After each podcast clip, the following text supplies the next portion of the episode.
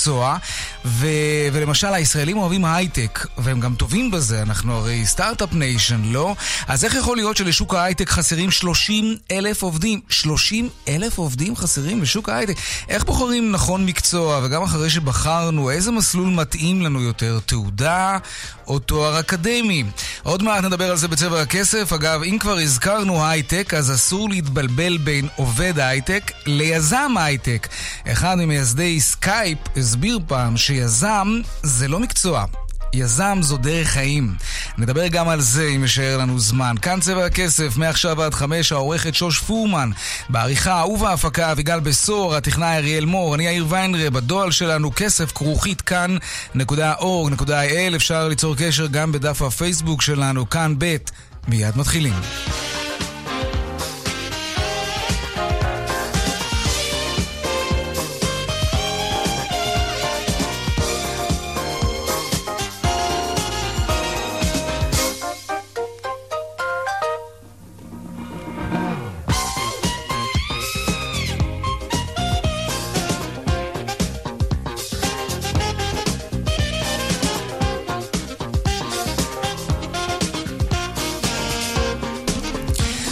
עוד לפני אה, כותרות צבע הכסף ליום שלישי, אנחנו רוצים אה, להתעדכן בסיפור המטלטל הזה. ילדה בת שבע ואחיה הפעוט בן שנתיים מתל אביב בלעו סוכריה שהכילה סם מסוג קוקאין. הם פונו לבית החולים במצב קשה.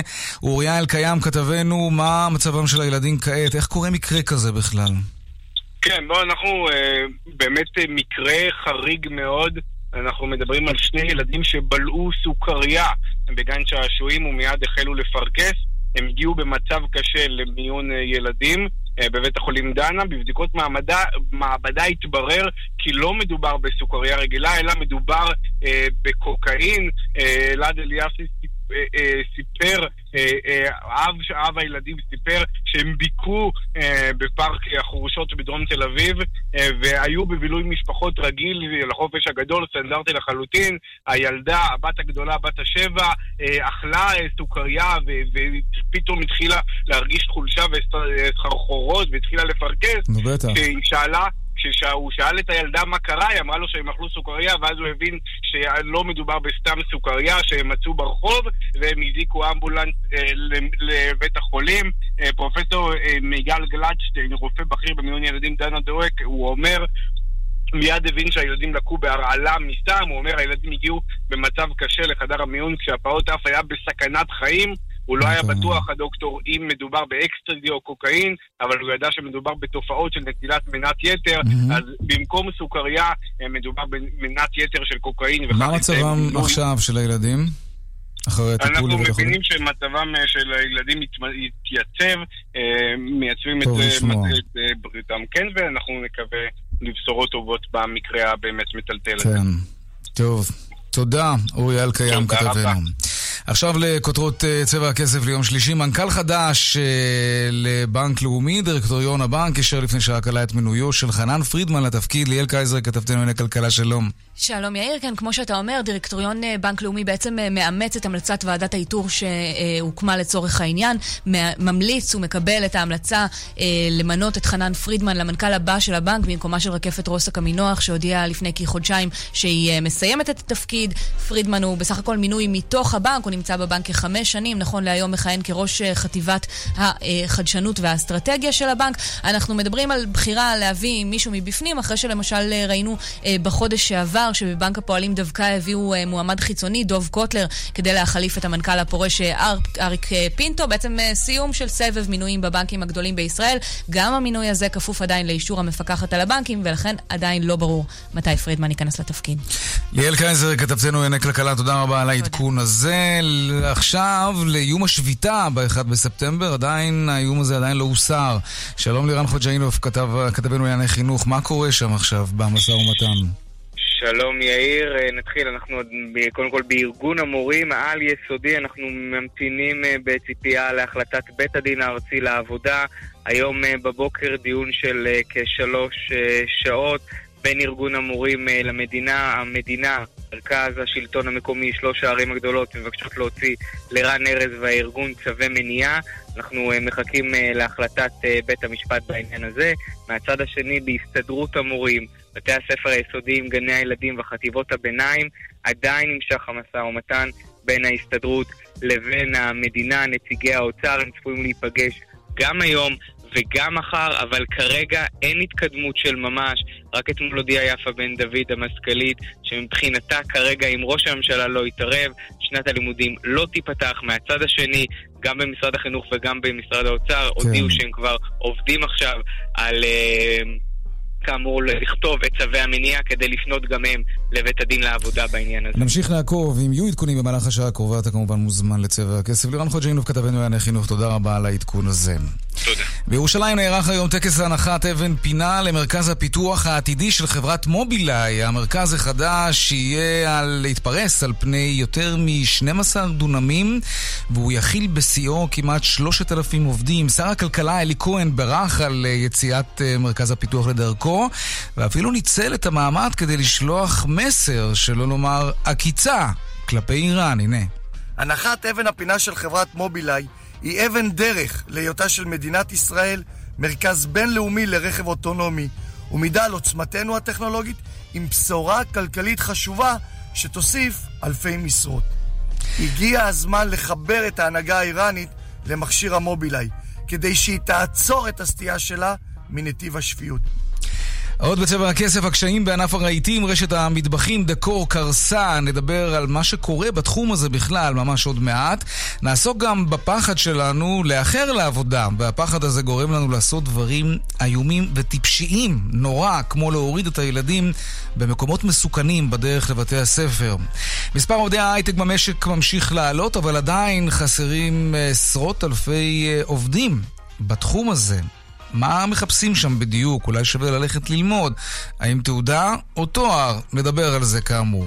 ובאותו עניין, בהייטק, אה, כן, לא, זה בעצם העניין. והפינות הקבועות שלנו, חיות כיס, כמדי יום בסביבות 4 ו-30, והדיווח משוקי הכספים כמובן. אלה הכותרות, כאן צבע הכסף. מיד ממשיכים.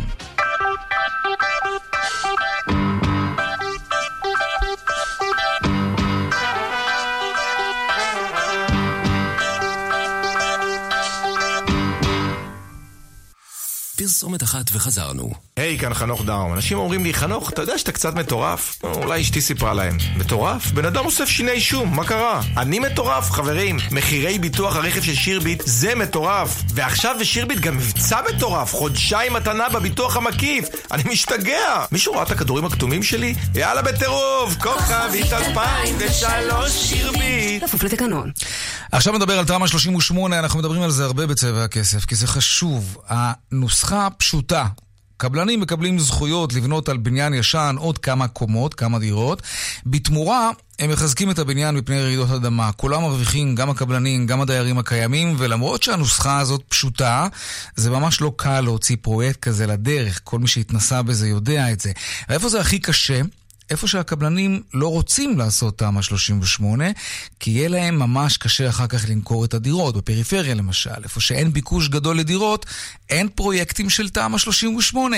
בזמן האחרון קמה ההתאגדות של בעלי בניינים ישנים בפריפריה, והם לוחצים עכשיו לפתור את הבעיה של חוסר הכדאיות הכלכלית בפריפריה.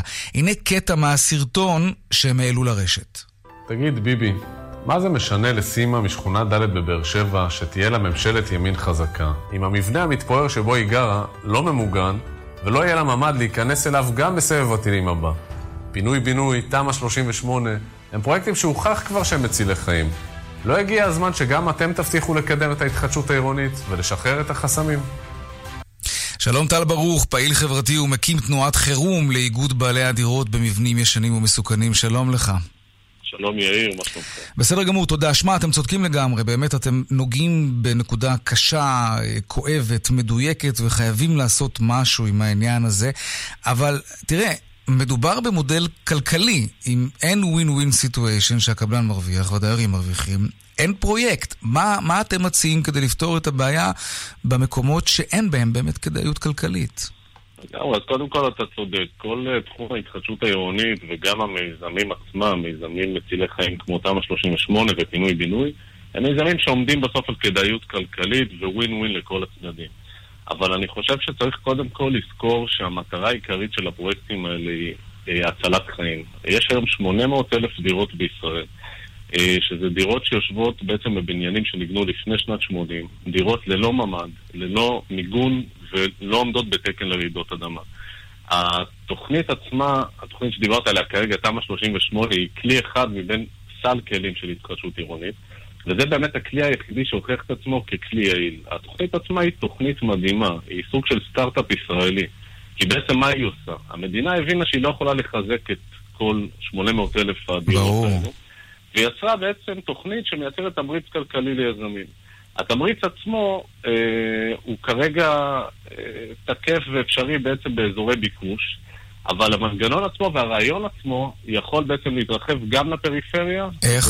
מה אתם מציעים? כן, אוקיי, בואו בוא ניגע בזה. כל, קודם כל נצא מנקודת ההנחה שהפרויקטים האלה מצילי חיים ולכן צריך לעשות כל מה שאפשר בשביל לגרום לחיזוק ומיגון המבנה. אין ויכוח על זה, אף אחד לא יתווכח איתך על זה. נכון. אוקיי, מה עושים נכון להיום, נכון להיום בפריפריה קשה ליזום מיזמי פינוי-בינוי בעצם בגלל שתי בעיות עיקריות. בעיה אחת זה יחס כלכלי גבוה מדי. אוקיי, בבית שאן לצורך העניין, כל דירה שתיהרס היזם יצטרך לבנות 13 דירות, זו כמות מאוד מאוד גדולה. Mm-hmm. והבעיה השנייה זה היעדר שוק לכמות כזאת של דירות. זאת אומרת, גם אם בעיריית בית שאן יחליטו לקדם תוכנית שתכפיל את היחידות ב-13, לא יהיו חברות בנייה שיוכלו לבנות. כן, נגענו בזה, אמרנו, יש חוסר כדאיות כלכלית. בואו בוא נתקדם מהנקודה נכון. הזאת, להבין איך אפשר באמת לפתור את הבעיה הזאת. יפה, ובאמת הפתרון הוא, הפתרון שמדברים עליו בתקופה האחרונה הוא ניוד זכויות בין רשויות. מה זה בעצם ניוד זכויות בין רשויות?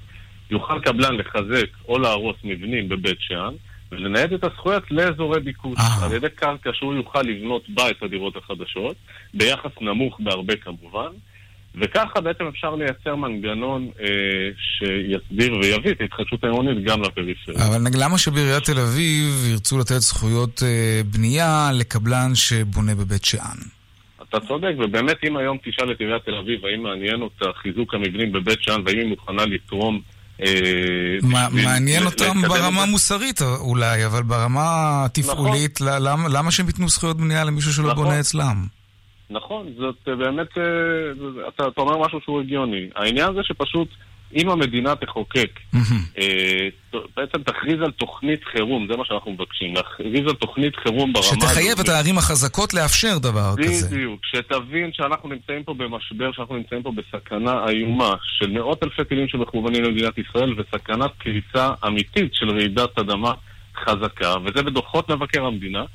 אה, אנחנו בעצם מבקשים להכריז על תוכנית חירום לאומית שתסדיר גם בין היתר ניוד זכויות בין הפריפריה למרכז, תביא כן. את ההתחדשות העירונית לפריפריה. רעיון מעניין. וכמובן גם חיזוק הכלים הקיימים של תמ"א 38, שזה נושא בפני עצמו. אגב, אתם מזכירים בסרטון, אולי פספסתי, אבל אתה, אתה מדבר על, על uh, בניינים שאינם ממוגנים מפני ירי טילים, את, אתם פחות מדברים שם על רעידת אדמה.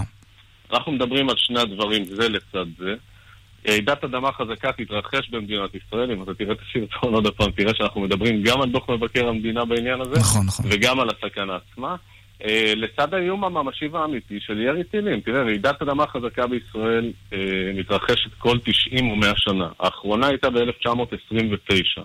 בשטח שבו נמצאת מדינת ישראל נכון להיום. נהרגו 500 איש. אנחנו מדברים על לפחות ארבעה עשורים מאז שנבנו בהם מבנים לא... מבנים מסוכנים, מבנים חלשים ומתפוררים, שעלולים לקרות ברעידת אדמה חזקה, ואנחנו מדברים פה כבר על עשרות אלפי, על סכנה לעשרות אלפי כן. פצועים, אלפי הרוגים ומאות אלפי עקורים. חלילה לא עלינו. טל ברוך, פעיל חברתי ומקים תנועת חירום לאיגוד בעלי הדירות במבנים המסוכנים. תודה רבה. גם על היוזמה, תודה. אנחנו נמשיך לעקוב אחרי זה. תעדכן אותנו את מערכת צבע הכסף. תודה גם לכם, ורק אבקש מכל בעלי הדירות במבנים המסוכנים להצטרף לתנועה. איך מצטרפים? אה, יש לנו אה, קישור לאתר, לובי ארצי, אה, פשוט ממלאים פרטים ומצטרפים. טל ברוך, תודה רבה. תודה גם לכם. לעניין הבא שלנו, ענף המטבחים, ובכלל, תחום הריהוט מתנדנד כבר די הרבה זמן, מכל מיני סיבות, עוד מעט נדבר על זה. זה חשוב למי שמזמין עכשיו רהיטים או מטבחים, שלא ימצאו את עצמם אה, כמו אלו שהזמינו מטבח מדקור, שקרסה ונעלמה. שלום יוסי אלקובי, נשיא התאחדות המלאכה והתעשייה. שלום וברכה. מה קורה בענף שלכם? למה ומדוע הוא במצב הזה? אני, אני, אני לפני אה, דקה שמעתי שתהיינה רעידת אדמה. אני רוצה להגיד לך, רעידת אדמה כלכלית אכן מתקרבת. כי מה שקורה היום בכלל, במדינה שלנו בנושא של יצרני הרהיטים, שהם נמצאים במצב קשה, הם לא מבינים אפילו עצמם, הם עובדים מאוד מאוד קשה בשביל להעמיד את העסק שלהם עם כל ההוצאות מסביב, עם כל היבוא האגרסיבי מסין, הוא מטורקיה, מכל מקום.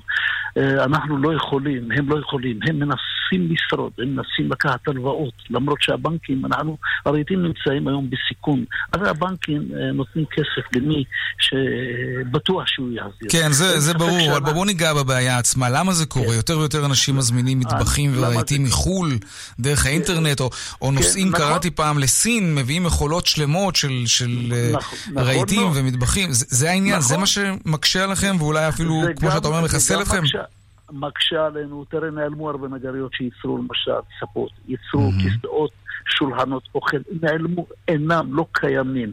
פעם רחוב הרצל היה סואן. Mm-hmm. היה שם משאיות כן. שיעמיסו. מסחורות, הכל היה לטובת הייצור המקומי. אני זוכר בתור ילד, רחוב הרצל, כן, תגיד. זו הייתה חוויה, זה היה מחזה מרנן לב. נכון, אבל הזמנים השתנו. תגיד, אולי יצרני הרהיטים בארץ, כמו בכל תחום אחר שעובר איזושהי טלטלה, מהפכה, צריך להתאים את עצמו למציאות החדשה, ומי שלא עושה את זה, יישאר מאחור. ככה זה. תראה, מה זה מי שלא עושה את זה? אתה בשביל לעשות את זה אתה צריך קפיטל, אתה צריך כסף. כסף עולה כסף. אנשים בהוצאות, בארנונה, במיסוי הכבד, כל מי שקורה, כל מה שמפילים עלינו יום-יום, ערב ערב, אנחנו קמים בבוקר עם שכפ"ץ.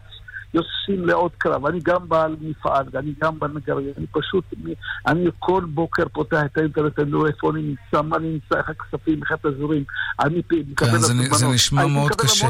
אבל תגיד, איך התמודדתם בעבר, למשל, עם הגעתה של איקאה, שהיא ענקית של ריהוט? בהתחלה זה היה נראה כאילו היא בולעת את התחום הזה, מחסלת את הקטנים, אבל לא, לא. הסתדרתם בסוף. איקאה זה מבורך. אני רוצה להגיד לך, איקאה יש לו כל מיני דברים לצעירים שאין להם את היכולת לקנות מטבח ב-60-70 אלף שקל, אז הם הולכים, לוקחים שלושה או ארבעה או חמישה ארגזים, שמים אחד על השני, דלתות, אופי, יש להם זה, זה בסדר, אני מברך את הדבר הזה. Okay. אוקיי. השוק שלנו הוא השוק של הוותיקים, שמגיעים ומזמינים את המטבח וחוסכים שקל על שקל. נו, מצוין. אז, אז איך יכול להיות שהם מעדיפים את הרהיטים מסין שמגיעים במכולה על פני הרהיטים לא. האיכותיים שאתם מייצרים? זה משהו פה לא מסתדר לי. אני רוצה רק להגיד לך, לא רק הרהיטים מסין, גם קרמיקה מביאים מסין, וגם ברזים מסין, וגם שליחים מביאים מסין, ומביאים כל מה שרק אתה לא רוצה ברהיטים. אנחנו לאט לאט נסוגים, לאט לאט נכנסים לבעיות כלכליות, לאט לאט נכנסים לחובות, לאט לאט ממשכנים את הבית למאמר ולביאים ולביאים, ובסופו של יום, מה אנחנו שומעים? זה קרה, אני לא, לא אגיד שמות ברגע הזה.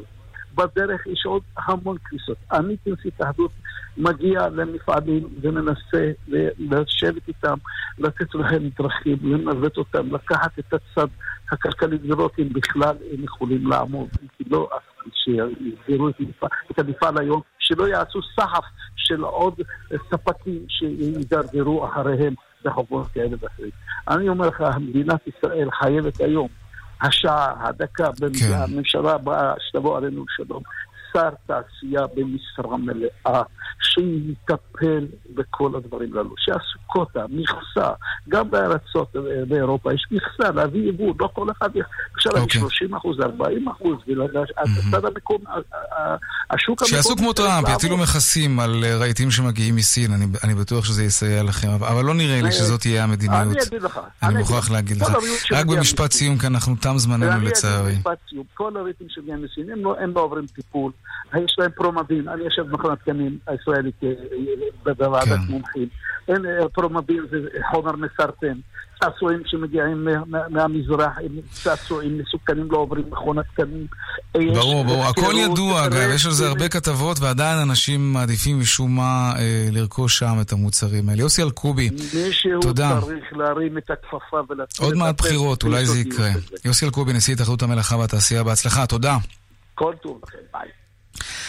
עכשיו נדבר על שילוב של קריירה וילדים, זה עניין מורכב הרי, כמעט פילוסופי אם תרצו איך משלבים ילדים וקריירה, אבל יש גם כמה וכמה היבטים בסיסיים יותר, כן? ששייכים למה שנקרא לחיים עצמם. אני ממהר לעבודה בבוקר, אבל אני חייב להוריד את הילד בבית הספר. עד כמה אני אה, מעגל פינות בעניין החשוב הזה, הכי חשוב הזה, כדי לא לאחר לעבודה ולזכות בפרצוף חמוץ של הבוס. זה לא נעים פרצוף חמוץ של בוס, אבל יש גם דברים... דברים נוראים הרבה יותר מזה. שלום ארז קיטה, מנכ"ל עמותת אור ירוק. צהריים טובים. ספר לנו על התצפיות שעשיתם על הורים שמורידים את הילדים בבית הספר. מה ראיתם? מה גיליתם שם? אז עשינו תצפית בעצם רחבת היקף ב-88 בתי ספר, ב-50 רשויות, צפינו ב-1,100 הורים שהסיעו את הילדים שלהם אל בית הספר בשעות הבוקר בשעה שבע וחצי עד שמונה ורבע, 45 דקות, שיש שם שעות לחץ, כל ההורים מביאים את הילדים, סד זמנים צפוף ועירוב של הולכי רגל ומכוניות. ראינו ש-20% מהילדים או מההורים לא היו חגורים בחגורות בטיחות, 21% מהילדים בעצם הורדו באופן לא בטוח מהרכב אל הכביש ולא לצד המדרכה, 15% מהנהגים שהסיעו את הילדים דיברו בטלפון בזמן ההורדה או החזיקו אותו ביד, 24% מהילדים בעצם הורדו שלא ליד הבית ספר, אלא נאלצו לעבור את הכביש, שלא במעבר חצייה וכולי. באמת? ראיתם הורים כל... שמורידים את הילדים שלהם, מה, על אי תנועה, בלי מעבר חצייה, ממש ככה? בצד השני של הכביש, הילד חוצה בין המכוניות הנאות, אבל יאיר, כל בית ספר שני מצאנו שאין בו סידור בטיחותי להורדה בטוחה. עכשיו, אנחנו רואים שבממוצע בכל שנה נפגעים כ-8,500 תלמידים. הן כהולכי רגל, הן כנוסעים. 8,500 תלמידים. בתאונות דרכים? בדרך לבית הספר? בממוצע בשש שנים האחרונות. מה אתה אומר? לכן, אני אומר פה, יש פה סד זמנים צפוף, בתא שטח קטן, הרבה ילדים, ואפשר לפתור את העניין הזה בכמה פעולות פשוטות, אם יותר לי לומר.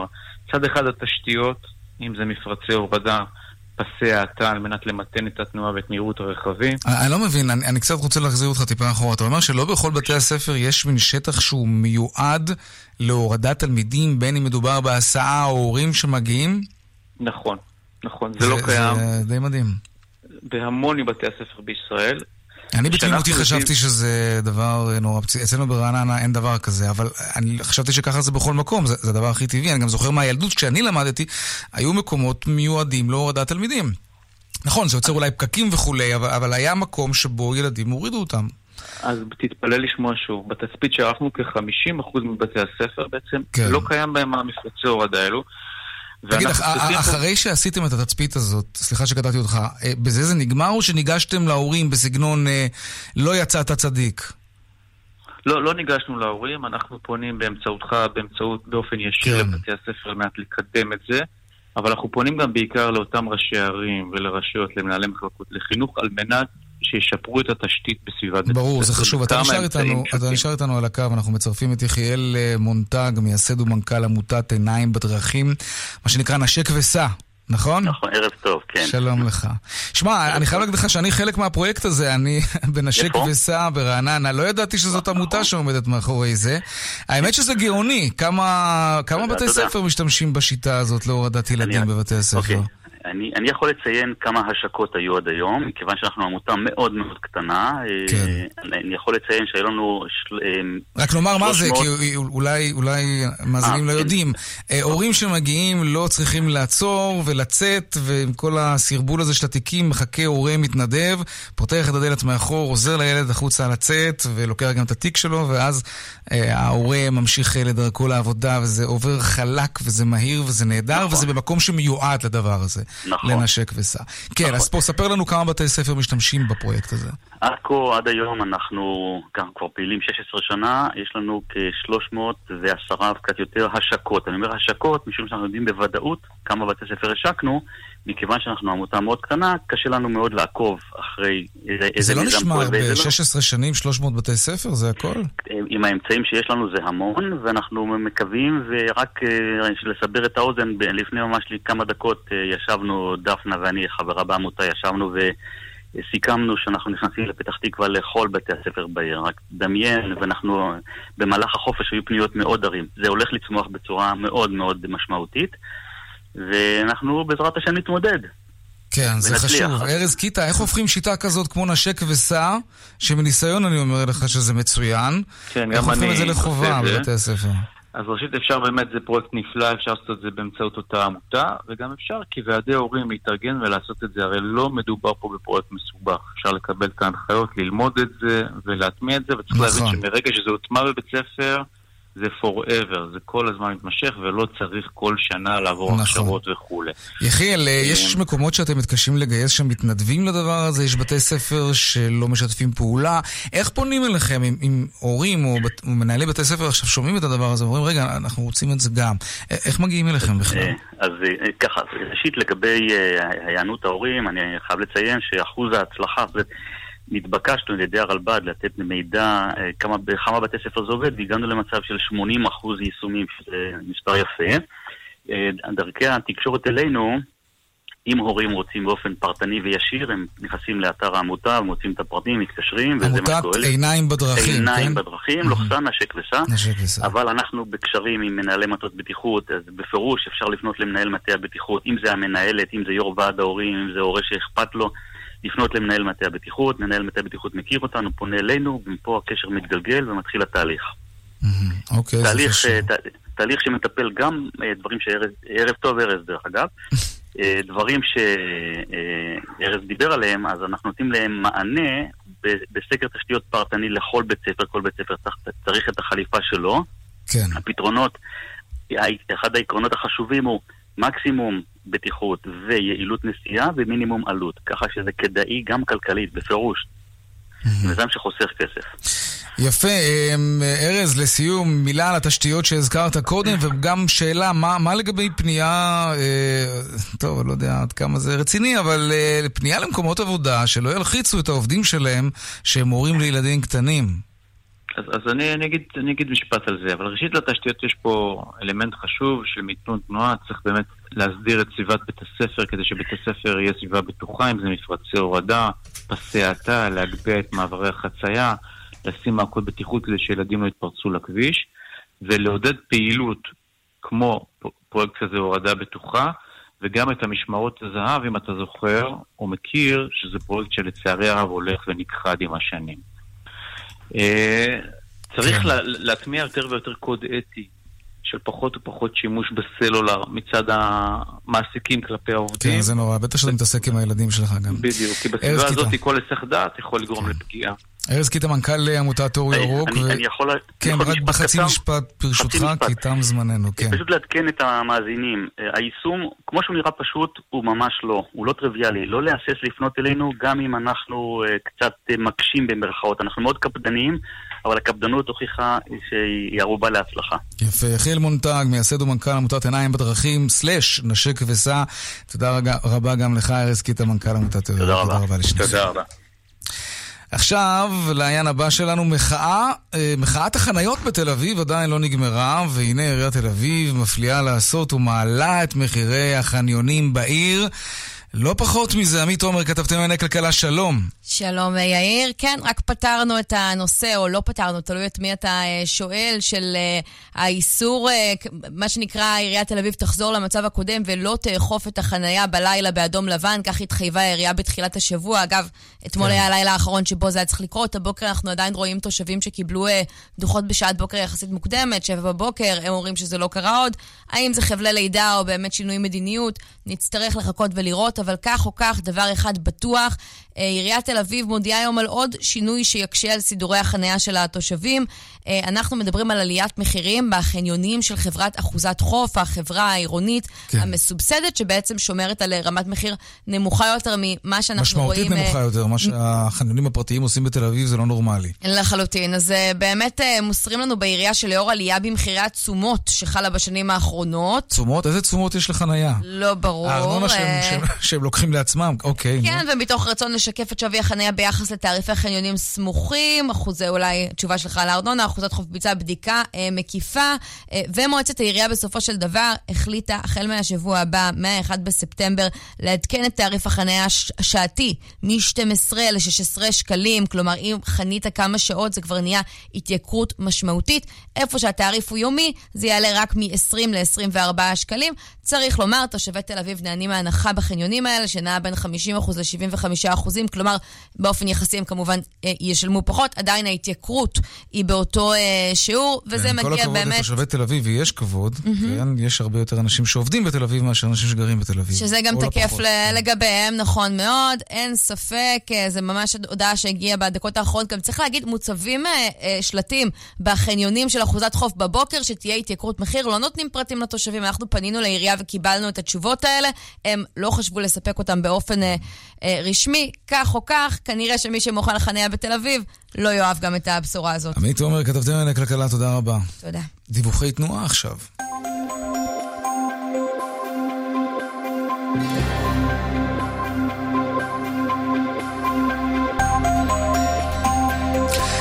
באלו עם הדיווחים מכאן, מוקד התנועה באיילון צפון העמוס ממחלף חולון וקיבוץ גלויות עד מחלף קק"ל, דרומה יש עומס ממחלף רוקח עד לגוארדיה, בדרך החוף צפון העמוס מרשפון עד וינגייט וממחלף חבצלת עד מכמור. דיווחים נוספים בכאן, מוקד התנועה, כוכבית 9550 ובאתר שלנו, אתר התאגיד, אתר כאן, פרסומות ומיד חוזרים חיות כיס.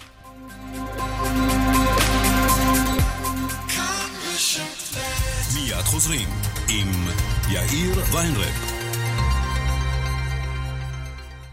שירבית שלום. היי, זה חנוך דאום. תגידי, מה נסגר איתכם? אנשים לא עוזבים אותי, יש לי משפחה. את יודעת שאני ישן ברכב? סליחה? אני מבין שהורדתם את מחירי הביטוח, אבל כמה? בואו תחלקו מתנות וזהו, למה לא? יש, חודשיים מתנה בביטוח המקיף לרכב. וואלה? אה, את יכולה לארוז לי את זה? יש לי אירוע בערב, ידידה ממג"ב. כוכבית 2003 שירבי. כפוף לתקנון. והם חיו באושר ואושר עד עצם היום הזה. הסוף. יאללה, קדימה, עוד סיפור. אבל סמו, הקראתי לך עכשיו ספר שלם. אבל השני ב-80% הנחה בסטימצקי. בבקשה, נו, please, please, please. בלעדי ללקוחות ישראכרט, ספר שני ב-80% הנחה על מבחר ספרים המשתתפים במבצע ברשת סטימצקי. לקבלת ההטבה היכנסו לאתר ישראכרט או ליישומון אפליקציה. תכלס, אין על ישראכרט. כפוף לתקנון. תתחדשי, התקנתי לך טורנדו Master X, אמין, עוצמתי, מהמם. ומזגן לשנים. שנים? פה אנחנו בעצם נפרדים, טורנדו? אה? אתה משחק לי בלב, טורנדו. טורנדו Master X, עם שבע שנות אחריות מלאה. בקיץ הישראלי, טורנדו. כפוף לתקנון. אוי, אל תתני לרצפת אגן חלשה לעצור התקפת צחוק. נסי את Always Discreet לבריחת שתן. לקבלת אריזת התנסות מתנה, חייגי כוכבית 8286. Always Discreet לבריחת שתן. עד גמר המלאי. הטלוויזיה לא עובדת? אנחנו נתקן מיד. מנסים למצוא רופא? ייצרו, הרופאה כבר בדרך. מחפשים טיול, הופעה, קונצרט, שקט נפשי, ביטחון אישי. כל זה הוא רק חלק ממה שאנו מעניקים לדיירים בדיור המוגן שלנו. כאן חיים ברקן, בואו לבקר בבית גיל פז, הדיור המוגן בכפר סבא. אני מאמין שתרצו להישאר. חפשו בגוגל בית גיל פז, או התקשרו 1-700-55-70-80.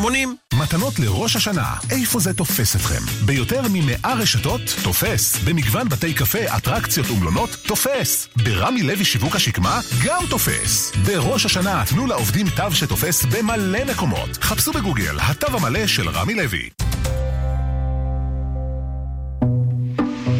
אתה לא פוגש את יריביך הפוליטיים אבל אף פעם. אני לא מוכן, תראה, אל תגיד לי... למה הוא פוגש את גדעון סער אתה פוגש, הוא יריבך הפוליטי. רגע, אתם רוצים לדבר ביניכם. לא, לא, לא, רוצים לדבר איתך. אז תנו לי בבקשה להשיב, ואני אגיד לכם.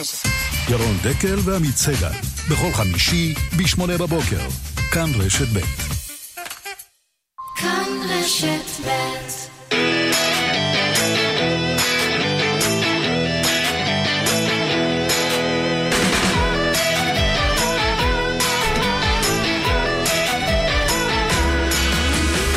כמעט 39 דקות אחרי השעה 4, חיות כיס עכשיו. אתם שואלים, חיות כיס עונות, אפשר לשאול בטוויטר, השטג חיות כיס ללא רווח, וגם בדואל שלנו, כסף כרוכית כאן.org.il, והיום שאלה של אורן, ואורן שואל כך: מה הקטע, הוא שואל, עם הקמפיין האגרסיבי של התאחדות התעשיינים? מי קהל היעד שלהם? זה לא שאני יכול לעבור למתחרים, כן? יש תעשייה ישראלית. האם הקמפיין קשור לבחירות? שואל אורן. שלום, צליל אברהם, מגישת חיות כיס. שלום, יאיר. על איזה קמפיין אורן מדבר? כן, אז למי שלא ראה, יש שלטי חוצות של התאחדות התעשיינים שקובעים שמנהיג אמיתי בוחר אה, תעשייה ומראים שם מנהיגים מהעולם, כמו אנגלה מרקל ועמנואל מקרון אה, ו- ודונלד טראמפ, בתור דוגמאות לראשי מדינות שמשקיעים בתעשייה, ובאמת אתה מוצא את עצמך עומד מול הדבר הזה בפקק וקצת מגרד את הראש, וכאילו, אוקיי, מה, מה אתם רוצים ממני?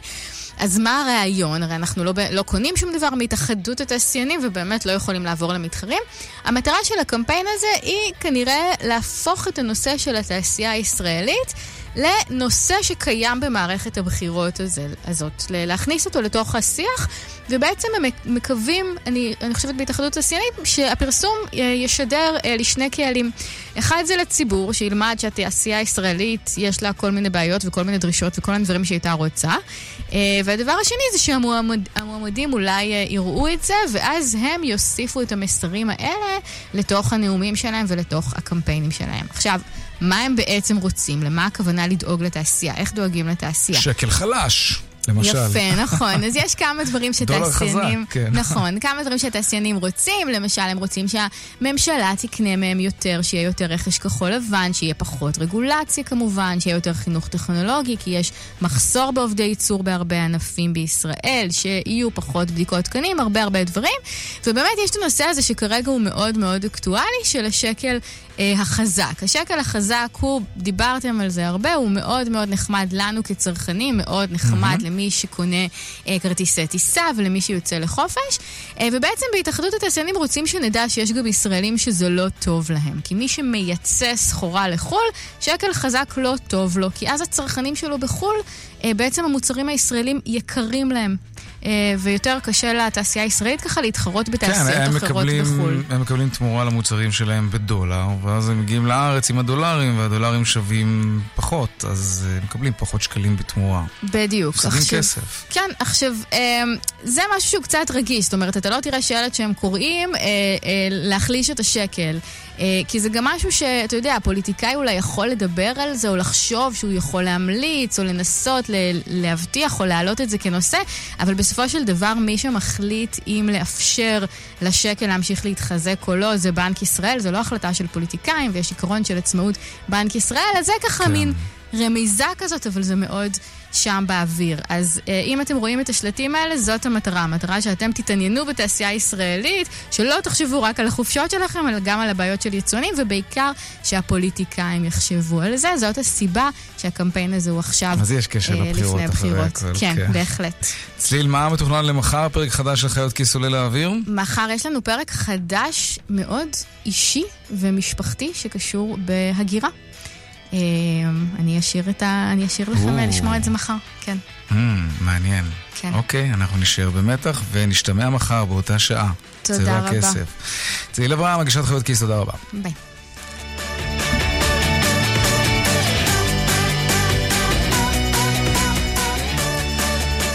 הטיסות הישירות של אל על ליפן יתחילו בעוד כחצי שנה, ובפעם הראשונה יהיו טיסות סדירות לאחד היעדים האהובים על הישראלים. שלום, שרון עידן, כתבי ענייני תחבורה, תעופה ותיירות. כן, שלום יאיר. בעצם חברת אל על מודיעה היום שב-11 במרס זה המועד שבו היא תתחיל לטוס ליפן, לנמל התעופה בטוקיו. פעם ראשונה בעצם שאנחנו רואים טיסות ישירות שהן uh, טיסות סדירות בין ישראל ליפן. היו לנו uh, פה ושם uh, טיסות מיוחדות, טיסות צ'רטר, אבל לא קו ישיר, לא של חברה יפנית ולא של חברה ישראלית. גם חברות יפניות כנראה בהמשך ייכנסו לקו הזה, אבל אל על ב-11 במרס בעצם מתחילה לטוס לטוקיו. שלוש טיסות בשבוע שיקחו קצת יותר מ-11 שעות כל טיסה כזאת, והן יתבצעו במטוסי הבואינג 787, אותם דרימליינרים חדשים. כן. שיופעלו על הקו אה, הזה. אל על גם אה, פותחת בסוג של מבצע למי שירכוש כרטיסים למעשה עד סביב השבוע הראשון אה, של ספטמבר, במחיר של 999 דולרים.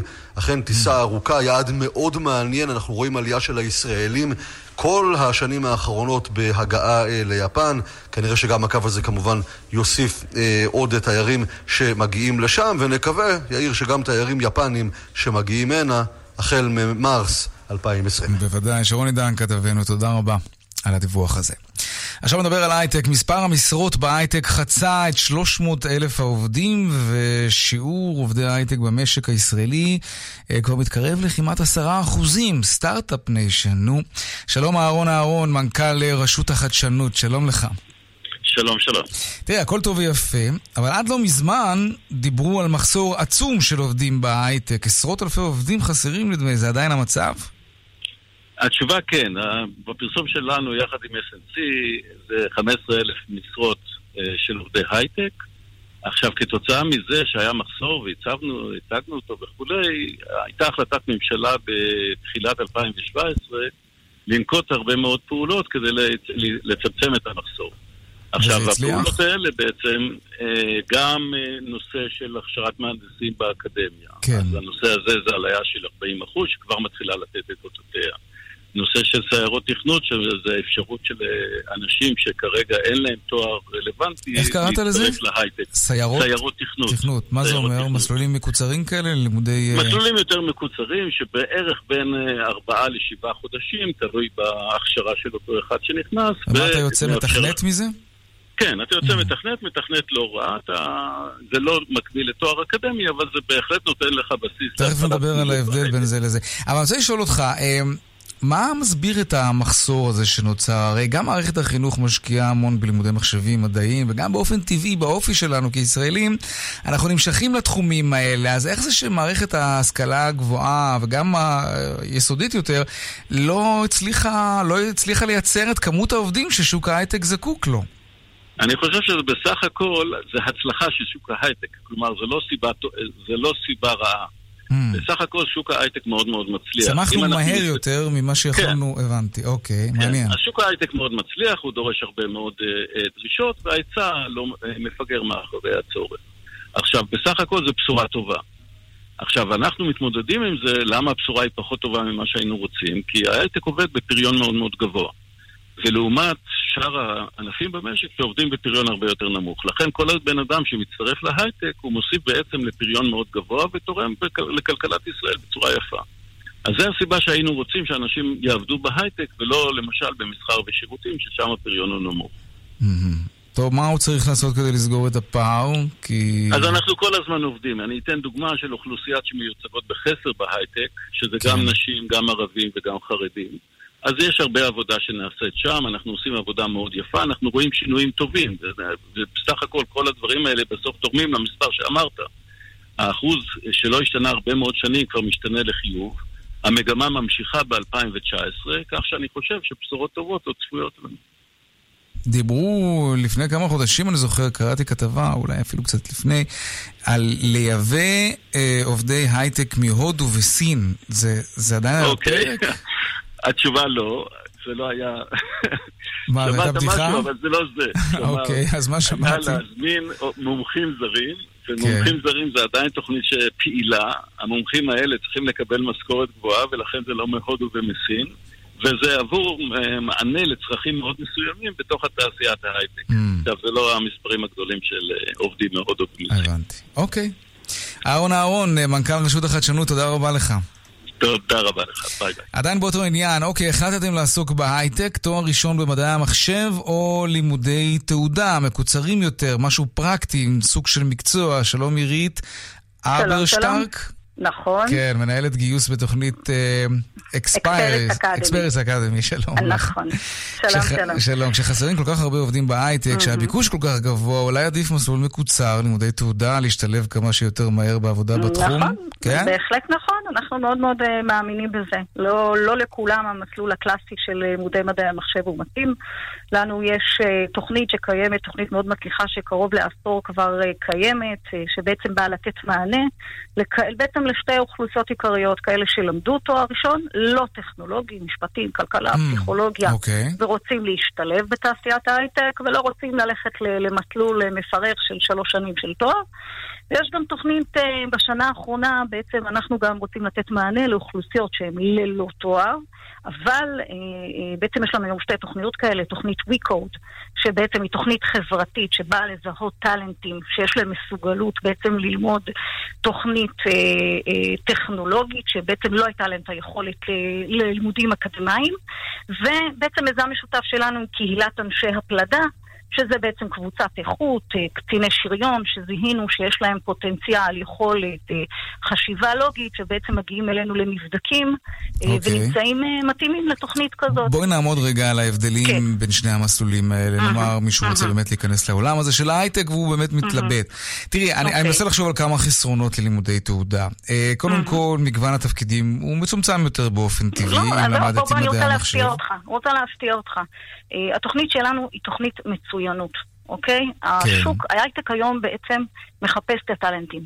הוא לאו דווקא אנשים שלמדו מדעי המחשב, הם אנשים שיתאימו למשרה, אוקיי? הוא מחפש את הטאלנט. יכול להיות שיבוא בן אדם שלמד ביולוגיה, או בן אדם שלמד מתמטיקה, ולאו דווקא, ולא למד תכנות, דווקא הוורסטיליות. אפילו אני יכולה להגיד לך שהיה לי פה צייר, מישהו שלמד בבצלאל ציור.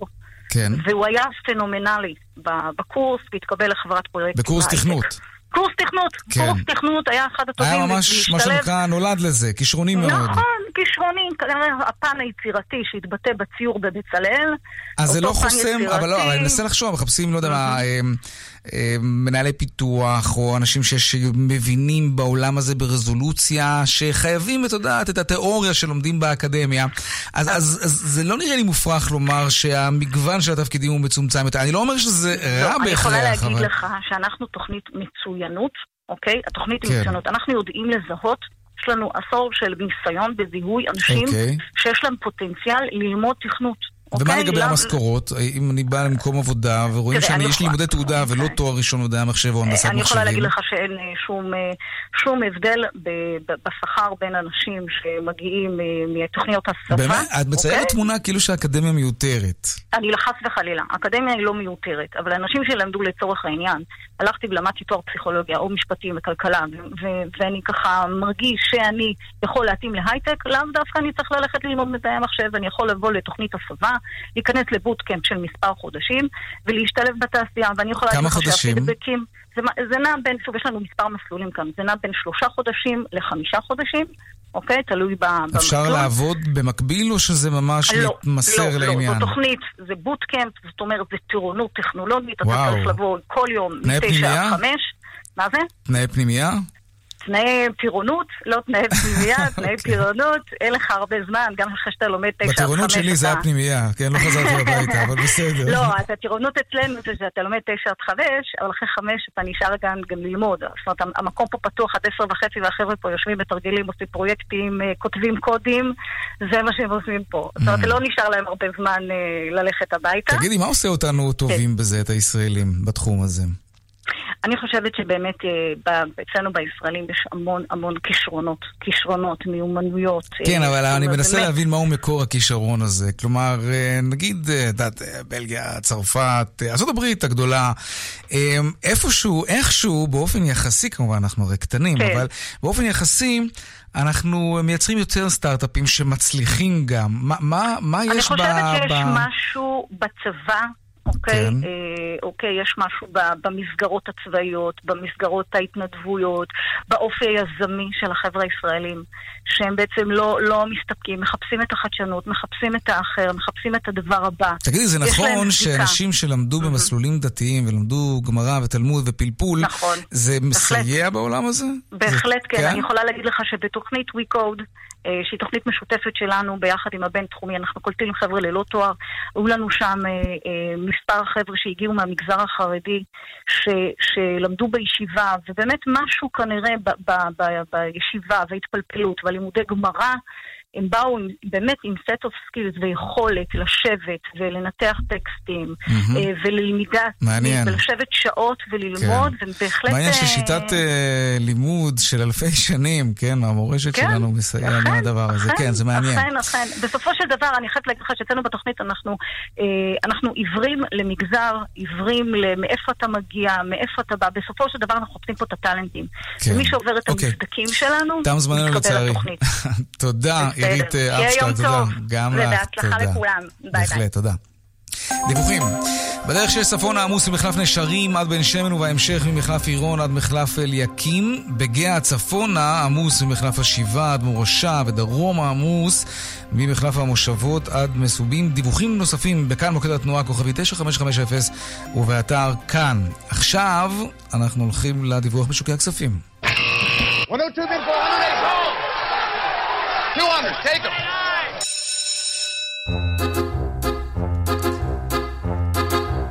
שלום אייל ראובן, מנכ"ל ובעלים של ארנינגס השקעות.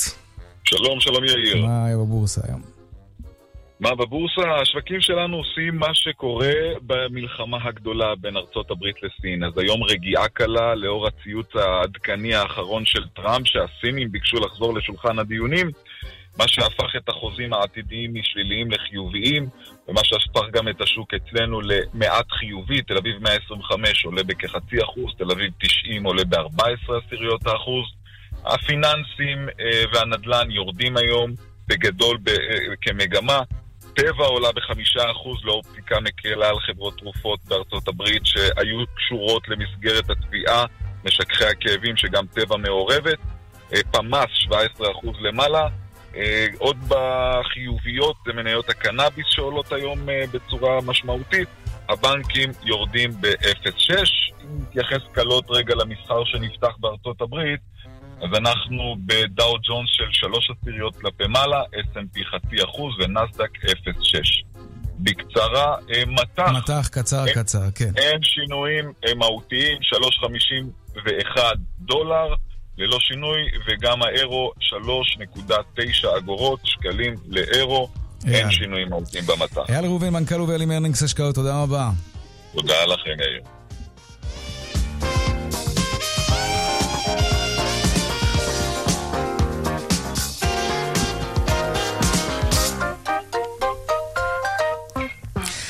עד כאן צבע הכסף ליום שלישי, העורכת שוש פורמן, בעריכה ובהפקה אביגל בשור, הטכנא, הטכנאים אריאל מור ורומן סורקין.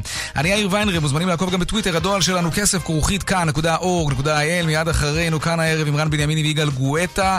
ערב טוב ושקט שיהיה לנו, נשתמע שוב מחר בארבעה אחר הצהריים. שלום שלום.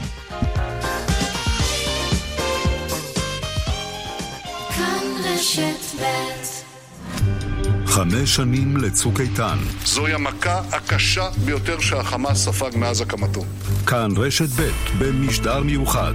כרמלה מנשה וגל ברגר חוזרים אל הקולות ואל הסיפורים מהמבצע הצבאי הדרמטי בעזה. חמש שנים לצוק איתן. מחר, שמונה בבוקר. כאן רשת ב'. אני אומרת לכם, אין על טורנדו, באחריות. מזגני טורנדו טופ, חדשניים, אמינים, ומעניקים שבע שנות אחריות מלאה. בקיץ הישראלי, טורנדו. כפוף לתקנון. אמריקה הלטינית מחכה לכם. LATAM Airlines, טיסות ישירות מתל אביב לאמריקה הלטינית. יותר מ-120 יעדים מדהימים ברחבי היבשת. ברזיל, צ'ילה, ארגנטינה, אורוגוואי, פרו, אקוודור, קולומביה ועוד. ב-799 דולר לאדם הלוך ושוב. הזמינו עכשיו אצל סוכני הנסיעות. LATAM Airlines, כפוף לתקנון. כבר שנים שאני גרה לבד, אבל בתקופה האחרונה אני מרגישה שהלבד נהיה קשה ממש. שלום, כאן רפי קרסו, היועץ הרפואי של בית בכפר. ואם גם אתם מתקשים עם הבדידות, אני מציע שתצטרפו אלינו לבית בכפר במסלול הליסינג. תשלום חודשי, בלי פיקדון, בלי התחייבות ובלי למכור את הבית. התקשרו, 1-800-30-70-70. בית בכפר, רשת דיור מוגן מובילה בישראל, כפוף לתנאי ההתקשרות עם החברה. והם חיו באושר ואושר עד עצם היום הזה. הסוף. יאללה, קדימה, עוד סיפור. אבל סמו, הקראתי לך עכשיו ספר שלם. אבל השני ב-80% הנחה בסטימצקי. בבקשה, נו, please, please, please. בלעדי ללקוחות ישראכרט, ספר שני ב-80% הנחה על מבחר ספרים המשתתפים במבצע ברשת סטימצקי. לקבלת ההטבה היכנסו לאתר ישראכרט או ליישומון אפליקציה. תכלס, אין על ישראכרט. ספרים זה סטימה כפוף לתקנון. צריכים שמן מנוע? רוצים שמן מנוע של אלופים? שמן המנוע של קסטרול, בחירה נכונה. קסטרול ישראל, בחנויות חלקי חילוף נבחרות, באינטרנט ובפייסבוק. נועם, תכין לי מותק אחד קפה, אחד סוכר, בלי חילול. בלי חילול? מיני בר נועם אחד מוזג לכם מים חמים וקרים גם בשבת, בלי חילול שבת. בלחיצת מקש, מיני בר נועם אחד עובר למצב שבת ומעניק לכם מים חמים לכל השבת. באישור בד"ץ מהדרין... טוב, אז לפני שאת מזמינה מיני בר, תחשבי על השבת. חייגו, כוכבית 85-10. כוכבית 85-10. והם חיו באושר ואושר עד עצם היום הזה. הסוף. יאללה, קדימה, עוד סיפור. אבל סמו, הקראתי לך עכשיו ספר שלם. אבל השני ב-80% הנחה בסטימצקי. בבקשה, נו, please, please, please. בלעדי ללקוחות ישראכרט, ספר שני ב-80% הנחה על מבחר ספרים המשתתפים במבצע ברשת סטימצקי. לקבלת ההטבה היכנסו לאתר ישראכרט או ליישומון אפליקציה. תכלס, אין על ישראכרט. ספרים זה סטימצקי. כפוף לתקנון. קדילק XT5, עכשיו החל מ-299,990 שקלים, לזמן מוגבל בכל אולמות התצוגה של קדילק. התקשרו כוכבית 3256, כפוף לתנאי המבצע. רן בנימיני ויגאל גואטה. כאן, אחרי החדשות. כאן רשת ב'